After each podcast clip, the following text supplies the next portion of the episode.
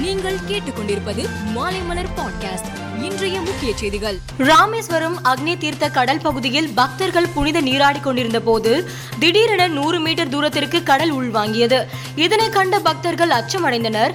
இயற்கை சீற்றம் ஏதோ ஏற்பட போகிறதோ என்று பதட்டமடைந்தனர். ஆனால் பக்தர்கள் குளிக்கும் பகுதியில் எந்தவித இடையூறும் ஏற்படவில்லை. தமிழகத்தில் போதைப் பொருட்கள் இருக்கக்கூடாது என்பதே முதல்வர் மு க ஸ்டாலினின் எண்ணம் என அமைச்சர் மா. சுப்பிரமணியன் தெரிவித்தார். மேலும் கடந்த ஓராண்டில் மற்றும் ரூபாய் ஆறு கோடி மதிப்பிலான நூற்றி இரண்டு டன் போதைப் பொருட்கள் பறிமுதல் செய்யப்பட்டுள்ளதாகவும் அவர் குறிப்பிட்டார். பாமக தலைவராக தேர்ந்தெடுக்கப்பட்டுள்ள அன்புமணி ராமதாஸ் சென்னையில் இன்று முதலமைச்சர் மு ஸ்டாலினை சந்தித்து வாழ்த்து பெற்றார்.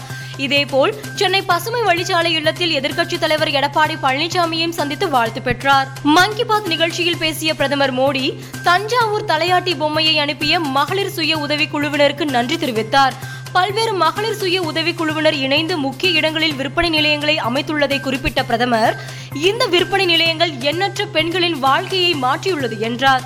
மேலும் சுய உதவி குழுவினர் தயாரிக்கும் பொருட்களை மக்கள் அதிக அளவில் உபயோகப்படுத்த வேண்டும் என்றும் பிரதமர் மோடி கேட்டுக்கொண்டார். வெளிநாடுகளில் இருந்து இறக்குமதி செய்யப்படும் ஐம்பது கிலோ யூரியா மூட்டையின் விலை மூவாயிரத்தி ஐநூறு ரூபாயாக உள்ளது என்றும் அது விவசாயிகளுக்கு முன்னூறு ரூபாய் என்ற மானிய விலையில் வழங்கப்படுவதாகவும் பிரதமர் மோடி தெரிவித்தார். பாராளுமன்ற தேர்தல் இரண்டாயிரத்தி இருபத்தி நான்காம் ஆண்டு நடைபெற உள்ள நிலையில் அதற்கு முன்னதாகவே அயோத்தியில் ராமர் கோயிலை கட்டி முடிக்கும் பணிகளில் இந்து அமைப்புகள் தீவிரம் காட்டி வருகின்றனர். இரண்டாயிரத்தி இருபத்தி நான்காம் ஆண்டு ஜனவரிக்குள் கோயில் கருவறையில் ராமர் சிலை நிறுவப்படும் என்று விஸ்வ இந்து பரிசத் தெரிவித்துள்ளது. கேரளாவில் வருகிற ஒன்றாம் தேதி வரை பல்வேறு மாவட்டங்களில் இடி மின்னலுடன் கனமழை பெய்ய வாய்ப்புள்ளதாக இந்திய வானிலை ஆய்வு மையம் தெரிவித்துள்ளது. கனமழையின் காரணமாக மீனவர்கள் நாளை வரை கடலுக்கு செல்ல வேண்டாம் என்று அறிவுறுத்தப்பட்டுள்ளது. இந்தியாவின் கொரோனா தடுப்பூசி திட்டம் அடைந்துள்ள வெற்றிக்கு மைக்ரோசாப்ட் இணை நிறுவனர் பில்கேட்ஸ் பாராட்டு தெரிவித்துள்ளார். இந்தியாவின் தடுப்பூசி இயக்கம் மற்றும் தொழில்நுட்பத்தை பயன்படுத்தி சுகாதார விளைவுகளை அளவிடுவதில் இந்தியாவின் வெற்றியாகவே உலகிற்கு பல படிப்பினைகளை வழங்குகிறது என்று பில்கேட்ஸ் கூறியுள்ளார். உக்ரைனுக்கு ஆயுதங்கள் சப்ளை செய்வதை நிறுத்த வேண்டும் என்று பிரான்ஸ் மற்றும் ஜெர்மனிக்கு ரஷ்ய அதிபர் புதின் எச்சரிக்கை விடுத்துள்ளார்.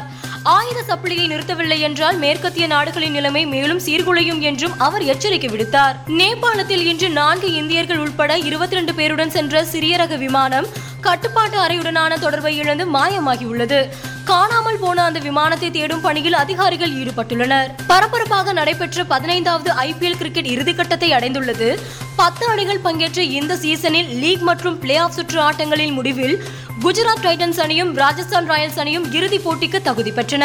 கோப்பையை வெல்ல போகும் அணி எது என்பதை அறிய ரசிகர்கள் ஆர்வமுடன் காத்திருக்கும் நிலையில் இறுதிப் போட்டி இன்று இரவு குஜராத் மாநிலம் அகமதாபாத் நகரில் உள்ள நரேந்திர மோடி ஸ்டேடியத்தில் நடைபெறுகிறது. மேலும் செய்திகளுக்கு மாலைமலர் டாட் காமை பாருங்கள்.